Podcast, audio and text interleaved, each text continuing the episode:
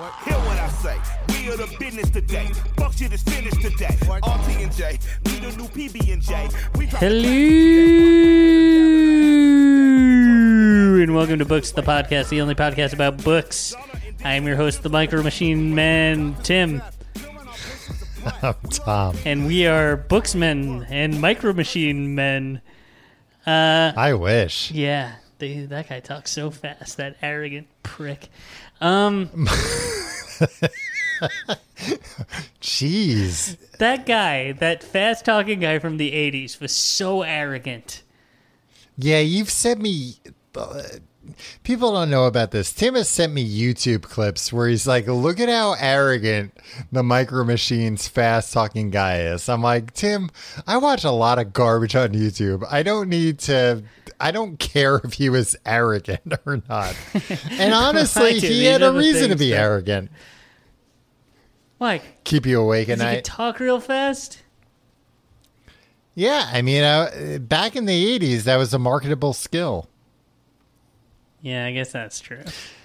Tom, It I, was I the like- weird thing about they. I feel like they uh, muddied their marketing with micro machines, where it's like micro machines are very small cars and boats and helicopters, and, here trucks. to emphasize.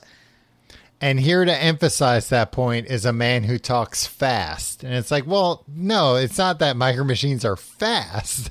It's that they're small. Yeah, but like whenever you hear an ant talk in a cartoon, they're all like me me me me me me me me me me me. I think it was just, hey, here's a neat thing. We've got a guy who could talk real fast. He went in there and he sweet talked them. He didn't know what they were saying, what he was saying, and then he he pressured them into signing an endorsement deal. And the rest Well, is and then- history. Well, and then they uh, subsequently uh, bamboozled us into buying cars, little cars, uh, you know, a quarter of the size of the Matchbox cars we were used to. So think about the kind of money they were saving. Yeah, but think of Because I don't think micro machines were that much cheaper. I guess they were. they probably I guess were. it was like a whole pack. Yeah, and also don't forget how they thwarted the wet bandits. That's true. We played a major. I just role. remember my my little brother had a Back to the Future Micro Machine set that was awesome, and Back to the Future Two, so it was all the future cars. It's pretty neat. That is cool. Yeah, Back to the Future uh, set would have been like, hey, check out this 57 Chevy, which also probably would have been pretty cool. I like muscle yeah, cars. but that's like you know what you can get those other places. You can't get futuristic cars other places. No, you have to go to the future or Toys R Us and buy the the Micro Machines Back to the Future 2 set. Tom, we are Yeah. recording this remotely due to um, COVID 19. Um, Yeah.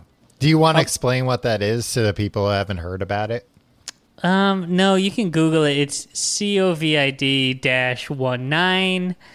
Um, it's caused by hey, 5G whatever happened to mastermind Co- by Bill Gates.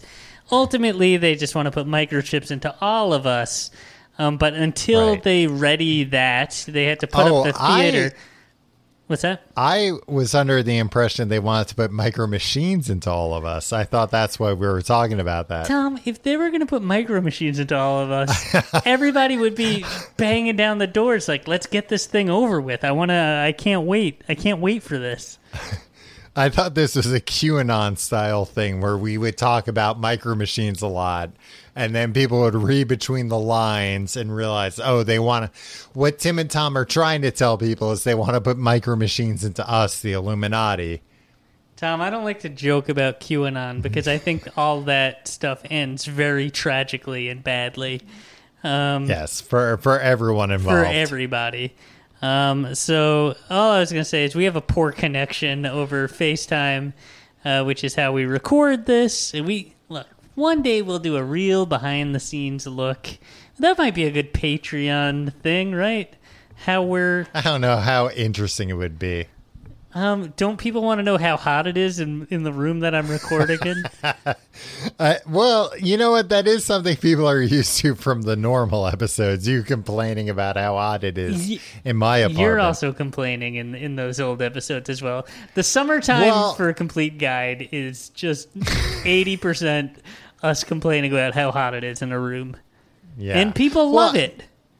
No, I think last year we realized, like, you know what? The mics don't pick up the AC that much. Yeah. Well, I don't have an AC in the, in in my office where I record this time. Yeah. Well, you're in a new home, so Yeah. you had you had to move. Uh, you said you moved because it's the same building you think JFK Jr. is living in. Why would I move? That's where I'd be the safest. To the building oh, where he's. oh yeah, yeah, Yeah. exactly, yeah. I don't know. I don't. Tim, we we saw each other for the first time in four months in person this weekend. Yeah, which was bizarre. We saw each other and and uh, some of our other friends, and it wasn't. I wouldn't say it was emotional, but it was. We got together. Well, to set the stage, we got together In a uh, pool. Prospect Park. um, all like having chicken fights, uh, rough housing. an, an above ground pool that was about I don't know five or six feet in diameter. yeah, just really uh, living it up. A lot of a lot of coughing, a lot of sneezing. but it's fine. The chlorine takes care of it. Um, no, we we got together in Prospect Park for the Fourth of July because New York City is in, uh, at least compared to the rest of the country, a pretty good place right now For because we got scared. Yeah, because at least for the time being, we got the shit scared out of us, and people are taking it serious. Yeah, Uh, I, I'm already seeing signs of that waning. Uh, the the seriousness with which people are taking this, but we got together in Prospect Park. We were all at at the very least six feet apart, probably further. It, it was very inconvenient because you could really only talk to like the two people on either side.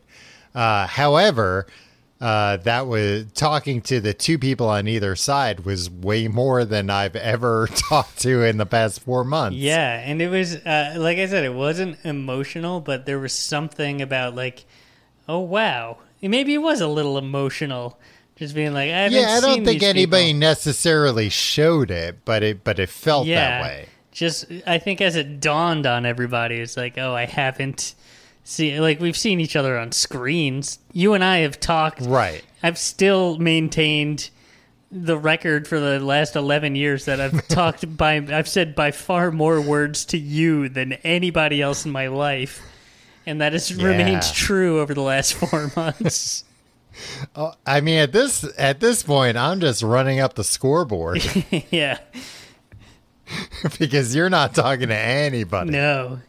But I mean, It- we talk more than been I talk with my wife for the rest of the week. Well, it's been what four months since you've exchanged words with your wife. Yeah, I mean, she took that vow of silence. I've been trying to shake her out of it, but Literally, which I disagree I've been with. shaking the hell out of her. Tim, are you, have you? Is she okay? Yeah, she's fine. A little shaken up.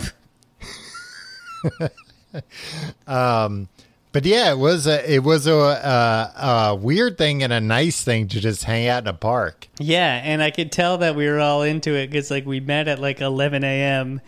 What did we leave at seven or eight? We we hung out for like almost nine hours. Uh, I left before you did. I don't know how long you Uh, stayed after me. Yeah, but it was just kind of like everybody was like, "We've got nothing else to do," and this is probably Yeah, the this is very nicest nice. time I've had in the last four months. I'll tell you this: I biked uh, about a mile and a half to get there because it was like in the middle of Prospect Park, which was great. 'Cause it was a little less crowded than like the edges, and uh, I biked there a mile and a half, drank five beers, and then biked back and uh, Died. Yeah, after like biking, after biking three miles when I've barely done anything, and then uh, having a few beers when like I can't have more than a few beers normally now. My tolerance is nothing. Uh, and then being out in the sun, which I have not been very often. Like I was goddamn beat by the time I got home. Like I was like, oh, it's eight o'clock, time for bed. Yeah. What did I do? I came home and I think I watched a movie. I don't know. Oh no, I went I went and got burritos in Williamsburg. Tom, I was I was a maniac that day. wow. Yeah. Reckless. Reckless. Anyway, Tom, last week uh, I finished reading I Am the Legend by Richard Matheson and uh, Yeah. I enjoyed it. Uh huh. I enjoyed the Yeah. book. It's your favorite book. It's my second favorite book. Um, What's your favorite? Oh, it's the Bible. no, it's it? Tuesdays with Morrie. Okay. Uh, well, it's a tie. Yeah, I guess this is my third favorite book. It's a tie between Tuesdays with Morrie and The Five People You Meet in Heaven. Well, I mean, either way, it's pretty impressive that a book I finally got you to read two weeks ago, you're now saying is your third favorite book. Yeah, and you you bought me that book um, a couple of years ago. You've been you've been.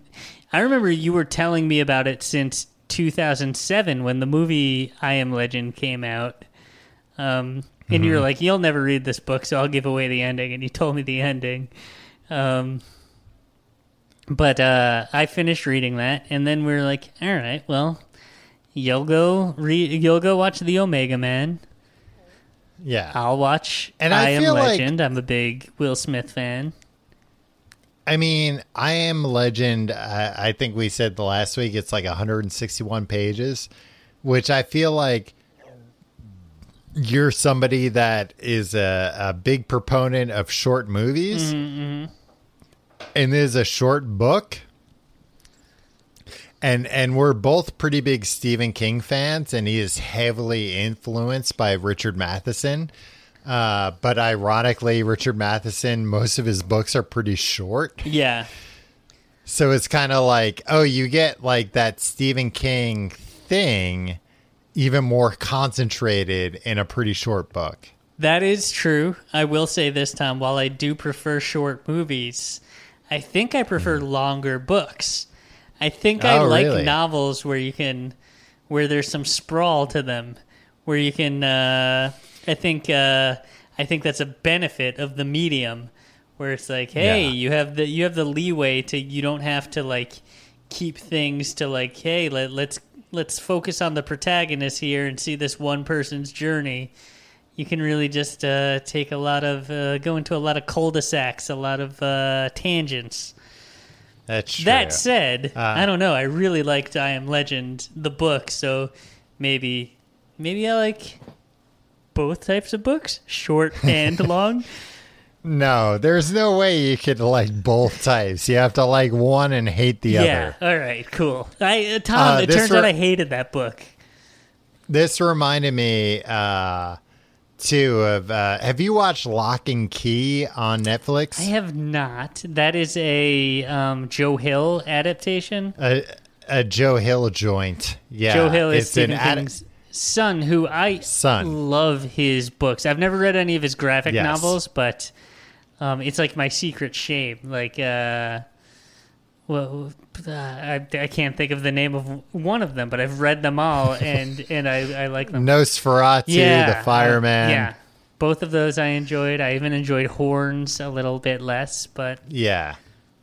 Um uh yeah, Joe Hill is a fantastic novelist and uh wrote uh the graphic novel Locke and Key, which I haven't read, but I watched a Netflix series which I think he was like fairly involved in. And uh, I highly recommend uh, Locke and Key. Strangely enough, like uh, my mom got real into Locke and Key. really, Yeah, which like I would have never expected, but she really liked it. But um, one of the things they changed uh, from the uh, graphic novel to the uh, Netflix adaptation is instead of uh, going, I- think it was the name of the town, but I just remember the high school. That in the graphic novel, it's Lovecraft High School, but in the uh, Netflix, it's Mathis- Matheson High School, and it's Richard Matheson. That's who it's paying homage to. Right. That's cool. The reason I didn't watch Locke and Key is because the little clip that they show in the preview in Netflix looked like the cheesiest thing I've ever seen, and everybody oh, acts Oh, really? crazy in it. It's a little kid that goes up to a mirror and like sees that like the mirror leads to another land or whatever, Yeah, and then yeah. presumably his mother walks in and is like, "What is that trick you're doing with the mirror?" Oh dear! And then she like gets sucked into the mirror, and I was like, "What kind of maniac?" Like they they like I'm a Joe Hill fan, and this was insane looking enough that I was like, "Well, I'm gonna stay away from that." Yeah, th- that is weird that they I kind of get why they would use that, but I feel like that doesn't happen until like a few episodes in. Like the, The, first acting episode seemed really weird, and like I, there was something about the pacing of it that was just like, was this made by children? What's happening? Yeah. No, the first episode is like pretty subdued and it, it it gets into the weird stuff in a fairly organic way, I feel like. yeah, there's still going to be some parts where you're yelling at the TV, like, why you saw this insane thing happen? Why would you still doubt things? Yeah. But, yeah. Hey, what are you gonna do? but eh, hey, what about the Nosferatu um, adaptation? I really liked that book, and I know it's been a show on AMC. I've just had no desire to watch it whatsoever. Weird, right? Has that weird looking guy in it though. who's that? Um, I think he's from one of the uh, Star Trek movies. Uh, Ca- William Shatner? No, Zachary Quinto. Oh, okay. Well, he's in Nosferatu. Yeah, that's what I mean. Oh, is that what you said before? Yeah. Oh, right. Yes, Nosferatu. Anyway, I thought you meant an adaptation of like that original movie. uh, anyway, let's get it. That's not what we're talking Tom, about. do you want to do Omega Man first, or do you want to do uh, I Am Legend? I want to hear what you have to say, what you thought of I Am Legend before I get into the Omega Man.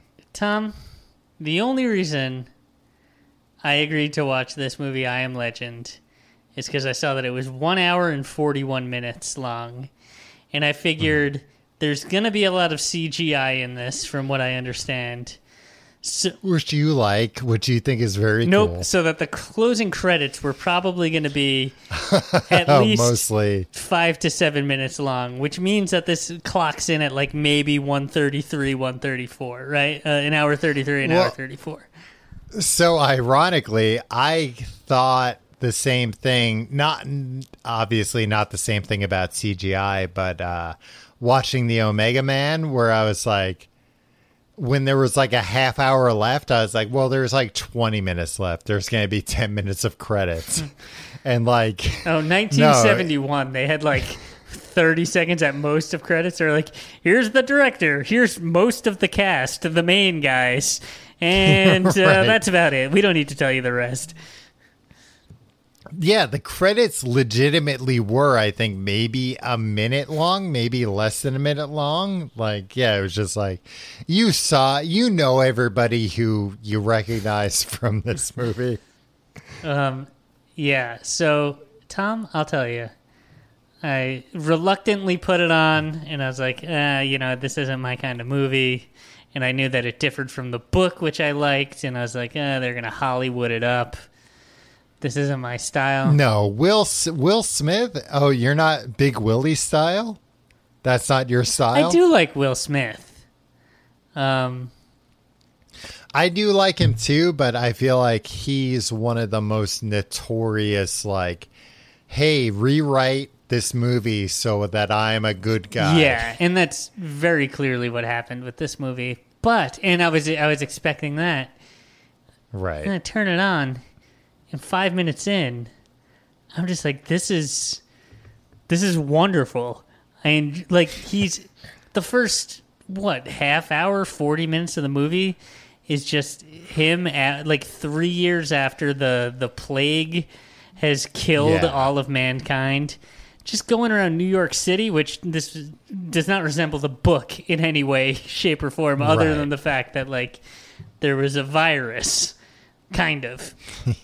Yes. I thought it was cool that like it was a, a virus that uh they were uh that was supposed to cure cancer and wound up just killing everybody. Um Oh right, yeah, because there's a, a bit in the beginning with uh with what's her name? famous Uh, lady, Dame uh she's not a dame. she is but, she is a uh, dame. Tim, I, I'm not gonna trust that you know dames. Was it Cate Blanchett? Emma Thompson. Emma Thompson. Okay, And yeah. she is a dame. You goddamn son of a bitch. okay. Um, and yeah, so I mean, she's she's a cameo. She's uncredited in it. Um, Oh, I didn't. I didn't realize. yeah, that. and it's just archive footage of her like doing a news interview. Like, yeah, we cured cancer. as like an expert. yeah, it's not her. It's not like Emma Thompson cured cancer. like, cool Thompson cameo. as herself. That would be really cool, actually. um, that'd be a weird, a weird little twist. Um, and then it kills everybody, and then it's just New York overgrown and completely empty, and Will Smith driving around with a German Shepherd, uh, trying to hunt deer. Then a lion comes Right. and, hun- and hunts the deer, but like, just some really cool shots. It's really the sound design was incredible. Like uh, there was there was no music um, and very little dialogue. Obviously, just Will Smith talking to a dog once in a while. So just like incredible sound design, like really cool shots. Um, I have like a little bit of a bias of as a New Yorker, but like they went around not just to Times Square, but just to like other places around. It's like, hey, I recognize these places. These are the places that I've been. Like a little bit of like, a, oh wow, that's cool to see it like this, um, empty and like overgrown. Um, it was awesome. And Tom, do you know about my movie book? No. I keep a movie book. I keep a log of all the, the, the movies that I've been watching, and uh, with a letter grade. And I was like, Okay. this might be a straight up A. This might be a, a, Oh, a rare just ba- A. Just based on the the visuals. Based on the visuals and the way, the pacing, and the and the, and I just I loved everything about this movie. Well, it's interesting looking looking. Uh, the director was uh, Francis Lawrence, Directed one of my And- least favorite movies of all time, which is Constantine. you know there are a lot of rumors that uh, uh, Warner Brothers is trying to get uh, uh, Keanu Reeves back as Constantine as John Con- as John Constantine in uh, Justice League Dark, which is uh, uh, going to be I think an HBO Max series from J.J. Abrams. Tom, just you saying that, I fell asleep. But I'm just looking at his credits, and it's all not all, but heavily um, music videos. Music Yeah. videos, yeah. And then the Hunger Games he- movies. right, all the sequels. He didn't do the first one, but he did the next three. Right. Um, So yeah, visually, um, yeah. I mean, that's always been my thing with uh with uh uh Zack Snyder, where it's like, no, visually he's really good. It's just he does not know how to tell a story well. yeah. Um, yeah, Will Smith was great in this. I think like they they illustrated that he was a guy keeping sane or as sane as possible by just having a rigid routine as much as possible. Yeah, Um, he wasn't he wasn't a great Robert Neville if you compare it to the book, but if you make Robert Neville a uh uh cuz he's like an army scientist, right? He's an army scientist, and there are flashbacks to um, the the virus taking over, which I think would have been less effective if I wasn't if I hadn't been quarantined for the last four months because of a virus and fearing for the health and safety of my my family and loved ones. Um, but that like really um, w- was was compelling to me. Whereas like I think if I saw this movie a couple of years ago, I wouldn't have thought so. Yeah, where where yeah, his his number one goal in the beginning or or in the flashbacks is to protect his family. Um, he does yeah, he does a good job playing a version of Robert Neville that is an army scientist that was already educated about these kinds of things and it and kind of goes kind of falls back to his army training of like, nope, I have a routine, I have a regimen, and I'm strict about that. Yeah, but I do think it was cool in that And that's all that's keeping me sane. Yeah, and they didn't write the character as like, hey, all American Joe who's going to come in and um, save everybody. I- they Right. wrote him as a man on the brink of a breakdown with a maniacal fixation on the fact that, like, no, I can, I have to fix this. I have to cure Yeah. this. I have to save the world. And if he does not, if he does anything less than that, he will completely fall apart. Like he, he's like I do think Yeah, it's as the only much as they've he's alive. written him as a as a he, as a quote unquote hero, they've more written him as a man on the brink and like Yeah. and spoiler alert for anybody who hasn't seen it, but uh, his his companion Sam the dog, a German Shepherd. You really, really uh, get to you get invested in their yeah. in the relationship, and then obviously, you know, the turning point is going to be when Sam dies, and then, you know, well, it's that Sam gets infected and he has to snap his neck Yeah. to kill him. um, Which is yeah, that that scene is very good acting from Will Smith. yeah. Oh, I, I think he's It's, phenomenal. it's in this very emotional. I think he's yeah. he's brilliant in this movie. And then as soon as that happens, then he kind of like goes off the deep end and like tries to. He goes out at night to to confront the. They're not vampires, but they are zombie. They're like zombies, but yeah, they are- very- but they can't come out during the fast-moving day. Yeah, fast moving zombies that can't come out except at Yeah. night. Is So he tries to mow them down with his car, and then the movie just goes off the fucking rails in the third act. Tom, this was going to be an A in my movie book. it wound up not an A minus, not a B plus. I think a solid B. Okay. Um, but like, uh, he fi- uh, another survivor comes, a woman. Uh, I don't know this uh, this actress, Alice Braga. I don't know what she's Uh, in, I- and I, I'm not well versed in like 21st century. Like I know, I know Will Smith because I know him from stuff from the 90s.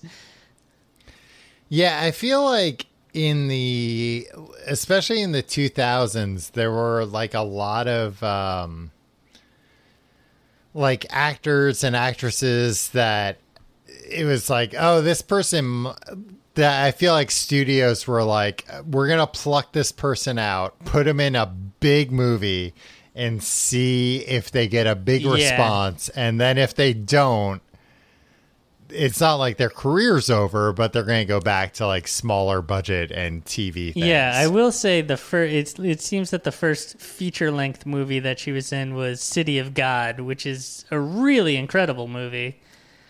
Right. Um, well, and that also makes sense that it's like uh uh directors seeing smaller movies and being like, "Oh, this person's great. Let me pluck them." Yeah, They're going to get paid 20 times what they got paid for that movie to to have like a a small role in this. yeah, and I don't think there. Uh, her, she was. I think she was good in it, but I just think it was. They that that's when they started to, to kind of betray the the vibe of the, of the movie and kind of zoom out and then it turned into a standard kind of action movie thing Yeah. um Will Smith had had caught ingeniously one of the Dark Seekers, um, which is the zombie vampire thing, and was doing tests on her. Um, and the zombies break into his apartment, which is on Washington Square Park. And here's the thing he has a, a, a three story apartment right on Washington Square Park, Yeah, like a townhouse. a townhouse, which he is a former military man, a scientist, or whatever. It was never explained what his wife did, I don't think, in the movie. Um, but in the in the in the the present day, the 2012, after you know, while he's alone, you see uh, all famous artwork from New York, New York museums in his oh house. yeah, that he's like taken. Yeah, and that's that's that's that's a gag that they actually reused in uh, the Last Man on Earth, I think. But um, oh okay. but it's, it's a it's a really good gag.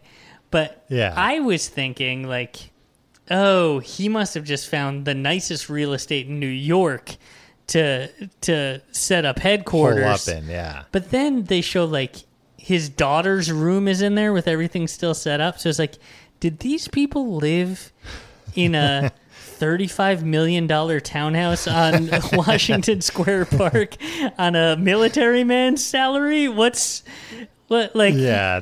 Anyway, that that's a that's a minor Well, gripe. hey, what was this guy involved in that he could afford that kind of a Yeah. place? Is this a Jeffrey Epstein situation? Yeah, maybe he deserves what he gets. And so anyway, um, the zombies come um, and attack him when uh, this woman and and her son are in his house, and he pulls out a grenade and blows them all up. Along with himself, he martyrs himself to save them, but he Yeah. found he found the serum that would that would cure them, and he gave it to the woman before um, before he blew himself up, and then she found a colony. And but the original ending was that as the zombies are attacking him, trying to, eh, he realizes they're just there to get the woman. the woman the that woman he was he that captured. the the, the yeah. woman zombie that he had captured and was doing the tests on, and he gives it back to them, and Mm-hmm. tearfully apologizes, and you know the the main aggro leader like gets every all the other all the other zombies to leave, and it is kind of like the book. It's not exactly like Right. the book, but it's just like, oh no, these things have humanity and um you know, they have their own thing going on and I've been going in and fucking with them and that's why they've been fucking with me. Yeah, yeah, it gets at the at the core of what this of what the story is really about. Yeah. And I watched that that alternate ending on YouTube and I was like, that would have put it up to a B plus in my movie book, Tom. Well, I bet if the filmmaker knew that that's what was at stake. Yeah, Tom, as it the stands, it is tied with the bling ring at uh, just solid B. You ever see the bling ring? I haven't seen the bling ring. Um, yeah, it's a very weird ending for no other reason than uh, ending it that way wouldn't have been as definitive if they wanted to make a sequel, which I feel like you know even even uh, back when this movie came out, that's all Hollywood was about. Yeah.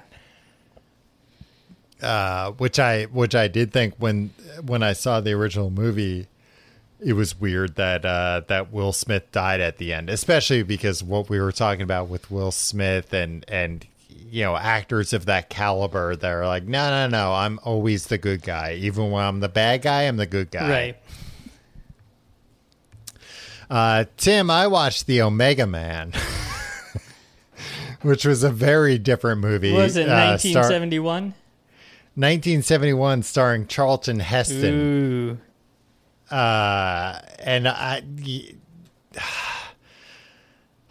yeah this movie was something else Where does it take Uh, place? so it takes place in los angeles Okay. Where did the book take place? i'm not sure if it was ever I think it might have been LA. It was definitely more LA than it was New York. Okay. I always got the impression at least that the book took place in the suburbs. Like like firmly like I always imagine the book as being a a very suburban book like hey, here's like one of the first times we we really see it in pop culture of hey, here's the suburbs during an apocalypse. Here's how the suburbs would deal with it. Um so yeah, it's Charlton. Uh, the movie credits, it only says based on a book by Richard Matheson, not based on the book I Am Legend. It's like based on a book. Look it up. Um, although Which I is ironic because it was definitely harder to look things up. Oh, right. Yeah. Uh, yeah, you would have to go to the library and be like, well, here's all the books he wrote. I'll have to figure out which I'll one read this them all movie and see which one matches, roughly matches the movie I saw. Yeah.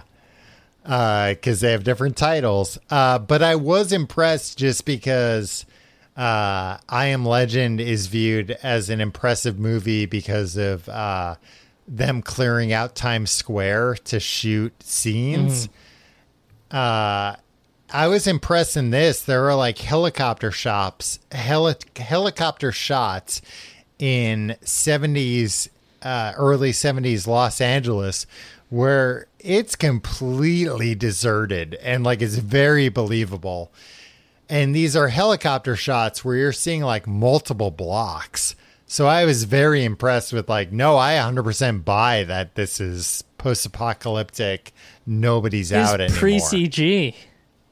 Yeah, exactly. They couldn't get rid of like, oh, that guy came out of his uh home or business and now we need to edit him out. It was like, no, we have you know, a helicopter up, everybody stay inside and somehow they pulled it off. Um Although the one thing I very much did not like about this movie is it's extremely obvious that Charlton Heston was like, in this version of the story, uh, Robert Neville has a lot of guns. Cool.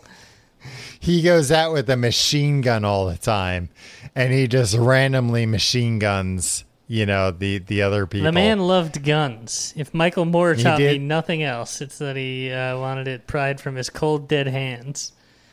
Did they did pry a gun guns. from his hand when he died?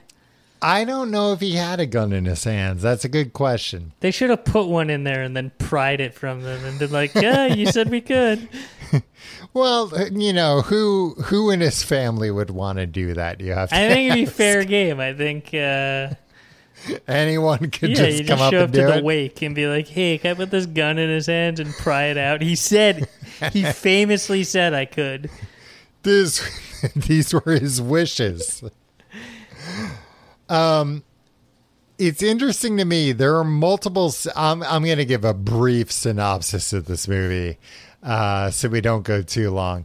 But uh, uh, there are multiple scenes in this movie where he is gratuitously topless, Ooh, and and I was surprised when I looked up that he was 46 because I would have guessed he was closer to 60. based on his physique. Yeah. Uh, well, And then, like, seventies it- were different. Yeah. And that's the thing. Like in some of the shots, I'm like, oh, he doesn't look bad in that. And then, and to be clear, in all of the shots, he looked better than I would without a shirt Right. on. But I am not a Hollywood actor. So it was kind of surprising to see a lot of the shots where I'm like, oh, he kind of looks like shit from that angle. Like his skin looks all loose and stuff. Um, but but a lot of topless scenes I think from women him. found that attractive at the time. Loose skin. Loose skin, That's what they I'm lo- in, is what they said. That was the saying of the Yeah. times. There's a little bit of a hint to the book stuff where he uh, he flips a car and he has to go get a new car, so he goes into uh, like a dealership, and there's a pinup calendar, but for some reason it's like a drawn pinup count. It's not uh, an actual photograph. But he kind of does a like, uh, like I'm so horny, and like takes it down, Like ah, I can't look at that. I'm too horny. Uh, and then he ta- he pretend talks to a dealer and then you know takes one of the cars. Yeah. In in I Am Um, Legend, the the movie that takes place in a video store, which was the most unbelievable thing about that movie. It's like Oh yeah, I remember that. Like he's picking out you know videos to watch when it's like, ah, wouldn't you have done that on like I don't know the first day? Yeah. Just been like, I'll take all the videos I want to see. Uh, he goes to a movie theater and watches. Is so the. Actually, let me say this first. I feel like the movie I Am Legend heavily takes from the Omega Man really that it's more a modern day adaptation of Omega Man than it is of the book I Am Legend.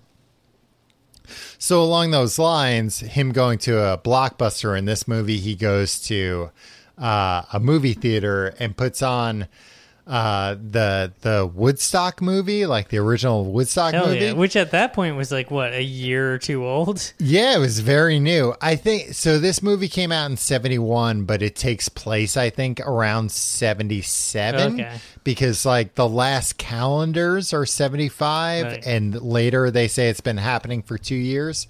Uh, but it's weird because I can't tell if he. He Charlton Charlton Heston the whole time is watching this movie with just like a look of disgust on his face, which is- what I'd imagine. I don't think he was a good enough actor to hide the, his disdain for the hippies. Him just Right. being like, even if the director kept coming up to him and being like, "No, no, this is something that you're that you, the character's watching for comfort," he'd be like, "Oh, these fucking dirty, mud caked hippies. yeah. Um, I'll shoot so- him dead with my gun." right. So then also, later in I Am in- Legend, uh, Will Smith's character really likes the movie Shrek. is that true? Yeah, he, he recites um, Shrek, like a whole scene of both Shrek and Donkey's dialogue along with it. Oh, okay. So that's taken from this movie then, because he mouths along with like what some hippie saying in the Woodstock Ah. movie. Where I'm trying to figure out, like, does he agree with this hippie who's just like obviously high and talking about how everybody should love each other? And I'm like, nah, I think he just watched it a bunch. Uh, he goes into a, a mall and he's like looking at clothes and talking to himself. He like dumps clone on himself, which I'm not sure why. and then he hears a noise and he turns around and he's like, oh, it's nothing. But then he looks closer and it's like, well, there's a bunch of mannequins, but then there's also a woman just standing very still, pretending to be a mannequin. They do that in I Am Legend also. Oh, really? Will Smith Okay, sets up that part. mannequins in the video store Oh, And then right, yeah, when- and talks and to them, and talks to them, interacts with them to, you know, a man barely keeping it together. And then when the zombies um, set a trap for him, which they learned from the trap that he set to catch a zombie, to, Yeah. to bait him, they took one of the zo- the the mannequins Oh, and put it somewhere yeah. else. And as he's driving by, he sees the mannequin um, in front of Grand Central Station. But the way they shot it, they put somebody in makeup and had them slightly move. And I went back and So, watched that a yeah. hundred times, and I was just like, "That is the most amazing choice they made." Um, in the whole Right. movie, because like you see it slightly, the head slightly turn, and you're just like, I think it was meant probably both in the Omega Man and in I Am Legend to be like this guy is kind of descending into madness. Like it is a oh, mannequin, yeah. but you're seeing what he's seeing. Like No, that's what he's looking at it. He's looking at her for a while like wait, am I completely nuts? Like I'm that looks like and you're seeing what he's looking at and it's like no, that's very clearly a person, but you get that he's like I can see that's a person, but oh shit, I've completely gone off the deep end. Uh, but it was a person. Uh, he chases her. He doesn't. He doesn't find her. At one point, he says balls, which I thought was funny. I put a note for that. balls, he says. Um. Uh. yeah. So he he like eventually catches up with the mannequin lady, uh, whose name is Lisa. Is she in the book? Mm, no. She's she's a substitute for the woman that he finds. Yeah, forget her that's name. pretending to to not be infected. Right. Uh, but she's like a it's almost it's a weird kind of like it almost feels at first like she's from a different movie because uh, she's a black woman that feels like she's out of like a black exploitation movie the way she's talking to him at first because like she says stuff to him like i wrote i wrote she was like ah this is oh what was it honky paradise you're living in honky paradise This is cool. yeah. And like she's just like cursing a lot. So it just it was like kind of jarring like um but but uh uh, the story goes on. Uh, she, he, she introduces him to this guy named Butch, and it's like, oh, we're we're people. You know, there are other people. You're not alone he gets captured by the uh, the vampires. The vampires in this thing, I haven't talked about them yet. They're nuts because they don't have fangs, so they're not vampires. They're not zombies. They're kind of just cultist. They all wear black robes. They all look like fucking uh, Uncle Fester. They're all wearing like black cloaks and they all look like albinos. Like all their hair's white, their skin's white. They have like white eyes, but they're always wearing very dark sunglasses. It makes no sense. And they're like It was the Beyond- seventies. They were they were limited in what they could do because there had to be a lot of them, right? Were there a lot of them? yeah. So you can't have like be- elaborate makeup on like dozens of people. Yeah, but the thing was like beyond the book, all these people are 100% conscious. They are all talking normally Oh, really? like regular yeah. And it's really just played as like this is a cult kind of. Um so uh uh but but similarly to the to the movie he they get a kid that ha he's infected it takes a while for the infecta- uh the infection oh so in this movie too robert neville is a uh military scientist with guns. so with guns. Well he was in the military and was working on a cure before all hell broke loose. Uh, so he's still working on a cure. He injects this kid with the cure uh, who's like coming down with this and they're monitoring him. Him and lisa the this woman uh, they fall in love and they you know they're about to make out but then like you know the the bad guys bust in and it's like oh we can't make out. We gotta fight the bad guys. But then later they make out. I'm like oh wow. All right. They're making out. Uh, which i was surprised to see charlton heston making out with a black lady. Yeah. i would think that that would not be something he would be up for so kudos to him. But then it like cuts to the next morning and she's getting up from bed 100% nude. Complete nudity in this movie. Wow, You get to see a naked lady in this movie. that doesn't happen in I Am Legend. I'll tell you that much. E- exactly. Um, uh, so you see her naked for a while. She's naked later. Um, uh, yeah, a bunch of other stuff happens. Oh, I have in my notes. You see the lady naked, and there's a weird voiceover. Oh, he says to her while they're like uh, screwing. Uh, you know, it's been a long time. I'm not sure how this. I'm not sure I remember how this goes, but it's like very obviously a voiceover. Like you can see both their lips the entire time, and they aren't moving. um. Uh, yeah, I don't know. A bunch of other stuff happens. He cures Richie. That's the kid. Uh, she goes out. Lisa goes out. Uh, he arms himself to the teeth. Uh, he tells the vampires capture him. He tells them like, "I have a cure," and they're like, "We don't want a cure. We're good." Uh, there's a main vampire in this called uh, uh, like Matthias, which I don't know if that was a play on Matheson. Um, but anyway, at, towards the end of the movie, and this is what I was talking about with the credits, where I was like, "Th- "This movie's got like nine minutes left. Where's this going?" Because all of a sudden, Lisa reveals that you know, like the book, she was a vampire the whole time. They never used the term vampire. There's never anything about garlic, any of that stuff. Right. No, no fangs, nothing. Like, and it's not I'm okay zombie with that.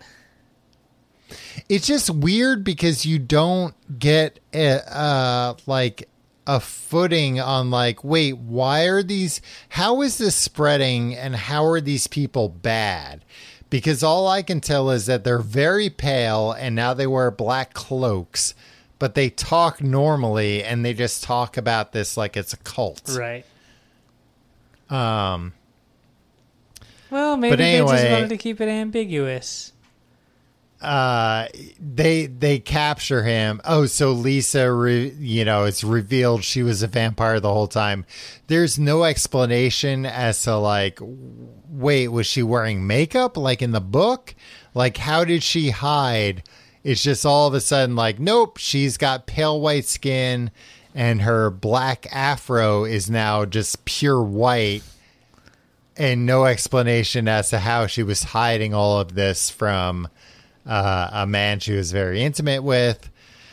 But anyway, uh, they capture him, and I did like this line. They they talk about how they're tearing everything down. Oh, I so an early note that I skipped was I wondered I was like this movie almost seems like it's about you know quote unquote cancel culture because all the zombies Could you imagine Like- Charlton Heston's take on cancel culture these days? Exactly. Jesus Christ. Because all the zombie vampires like he looks out the window and they're like burning down the library and the museum Is he like, not the and- Robert E. Lee statue? Is nothing sacred? uh no and one of the bad guys i did write this down uh he says we mean to cancel the world you civilized people made Whoa. yeah so i was like oh this is all right like uh this is very relevant right now all of a sudden. Um so uh they eventually capture charlton heston. And one of the lines that i did really like is that uh the, the main vampire uh uh matthias is like we're gonna we're burning everything down that you made and we're gonna build it up.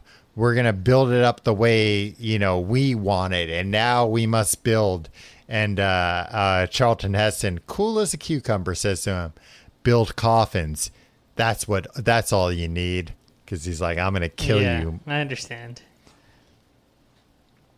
uh, Coffins, but then, dead people. but but then out of nowhere, uh, that guy Matthias throws a spear from like a third floor balcony at uh, Charlton Heston. He's watching the whole time, but it sticks right in him.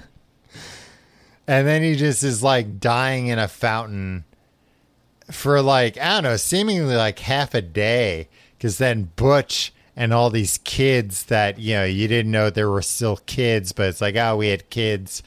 Uh, they they come up and they're like oh shit, looks like you got real fucked up, and he's like yeah, but here's here's you know like a, a mason jar of my blood, and that has the cure, and they're like all right, well.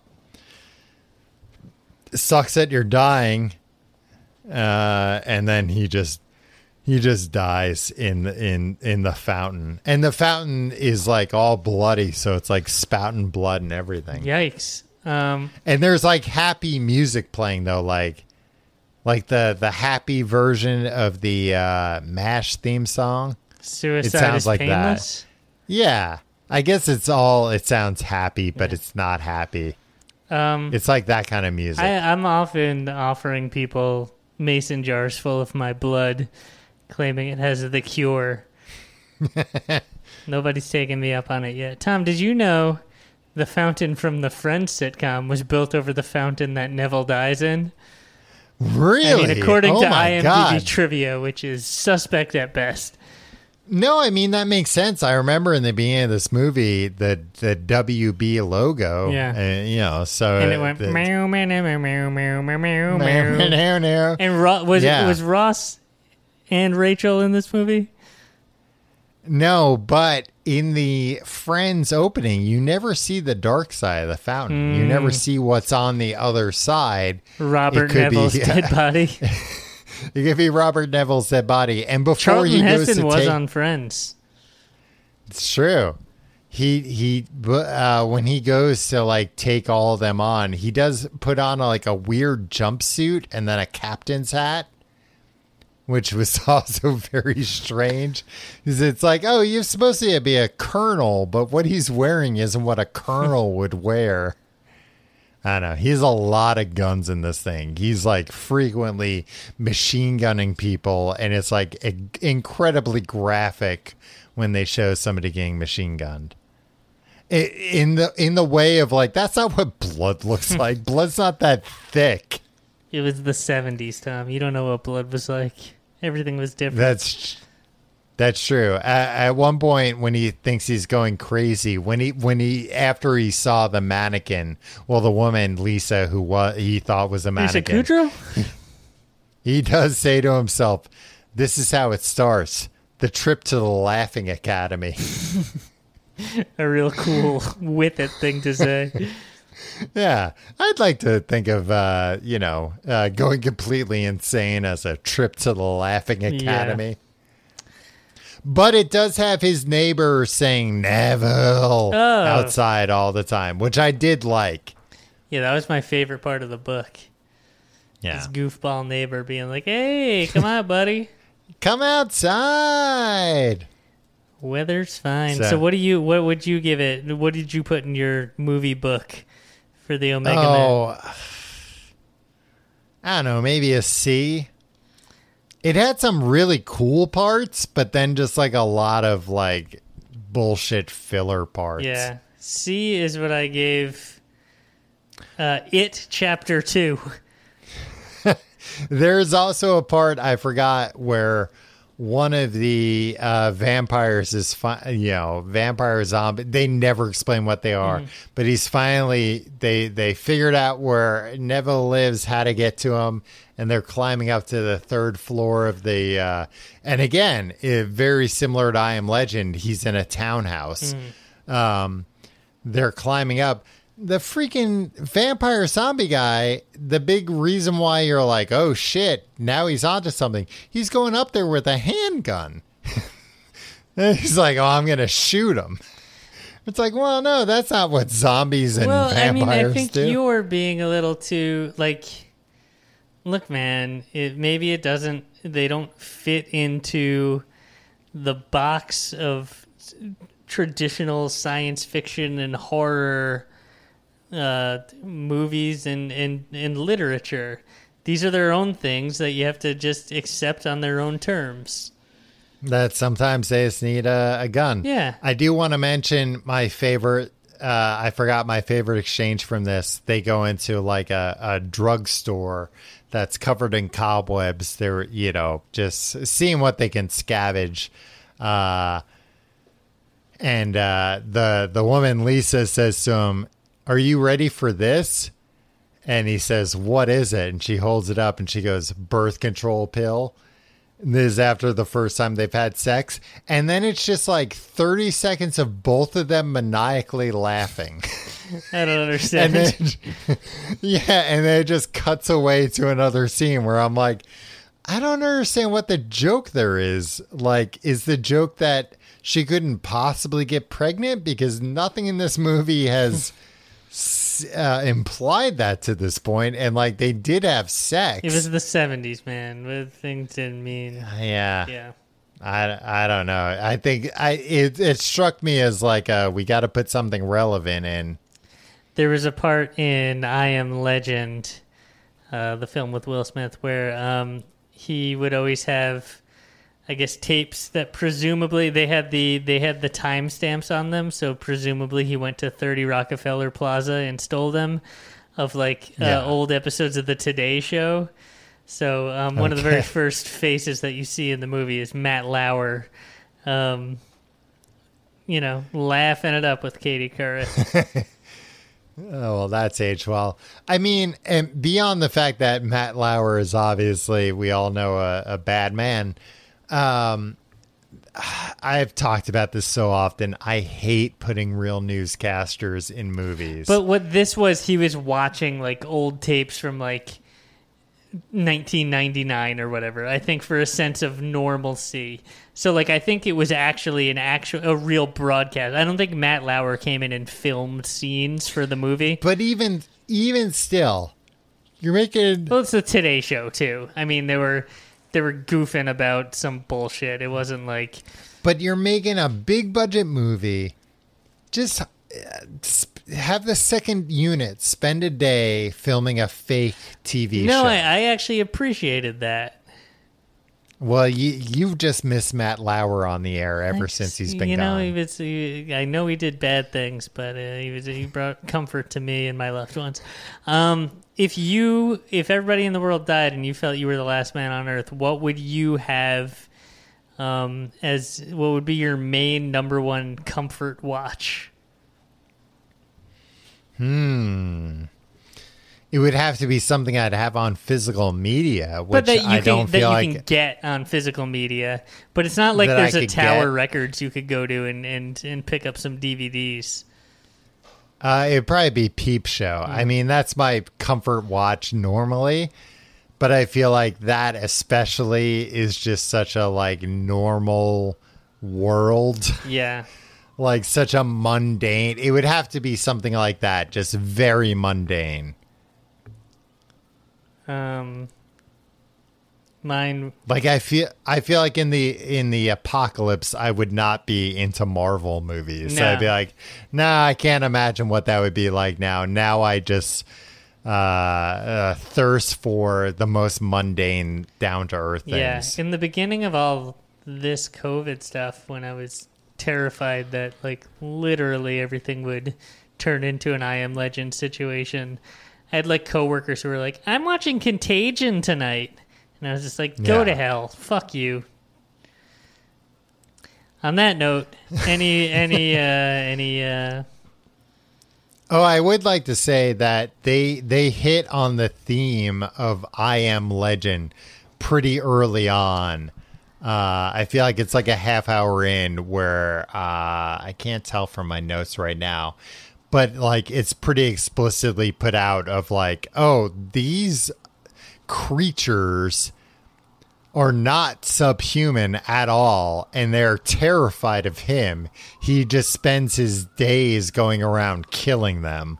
And they're like, "No, you're the monster. Hmm. Like we're just trying to be goth or whatever from this disease we have." kind of like, "I don't care, hippies, eat it." Yeah, I'm going to machine gun you from a from a, a convertible. Well, So, so that's all. I just felt it was weird that they hit on the theme so early, and it's like we don't see this as the theme. Yeah, I mean, th- they tried to somewhat shoehorn the theme into "I Am Legend" the movie, um, where at the end they were like, and the woman has the. Uh, I I should learn the the name of the character, but I'm not gonna at this point. Um, was uh, she goes to the survivors colony and she's like i brought the serum direct uh, that was developed by robert neville. He is the legend. He worked tirelessly. Um, anna is her name. Right. Yeah, and it's like, well, no, he, that's not the legend he was. He was a legend because he was a monster killing sick people that were terrified of him. well on that note tom thank you for bringing me along on this journey um, thank you for making me wa- uh, watch and read this stuff it was way better than outlander which we will never speak of again I'm sure we will. Um, you're gonna put up a poll for the next book. Yes. Uh, uh, the theme is uh, black sci fi. Ooh, So uh, uh, there's going to be a bunch of uh, uh, black sci-fi authors that I haven't read, but I've been interested in reading. And uh, you know what? For this one, I'm going to put a little uh, description of what the book's about so people don't just vote for whatever they've heard of. Nice. Yeah, Which maybe is- that should be good I mean, practice I'm not- moving forward. I think so. And I'm not crapping on people who just vote for what they've heard of. That's what I do. That's what I do Uh, in actual elections. exactly. So I'm gonna put like a little book description, and then we can pick uh, what what the what the most interesting tale seems to be. Sounds good. All right. Well, um, hey everybody, uh, sound off in the comments and uh, vote on the thing. It's so hot in this room. I'm gonna die. Well, vote on the thing with the poll. Sound off in the comments for this of uh, if uh, yeah if you read the book or watched the movies. What do you think about? Yeah, stop talking. I, want, I had to get out of this room, Tom. Um, thank you for being patrons, everybody. We love you very much, and we'll see you next week in Booktown. Bye.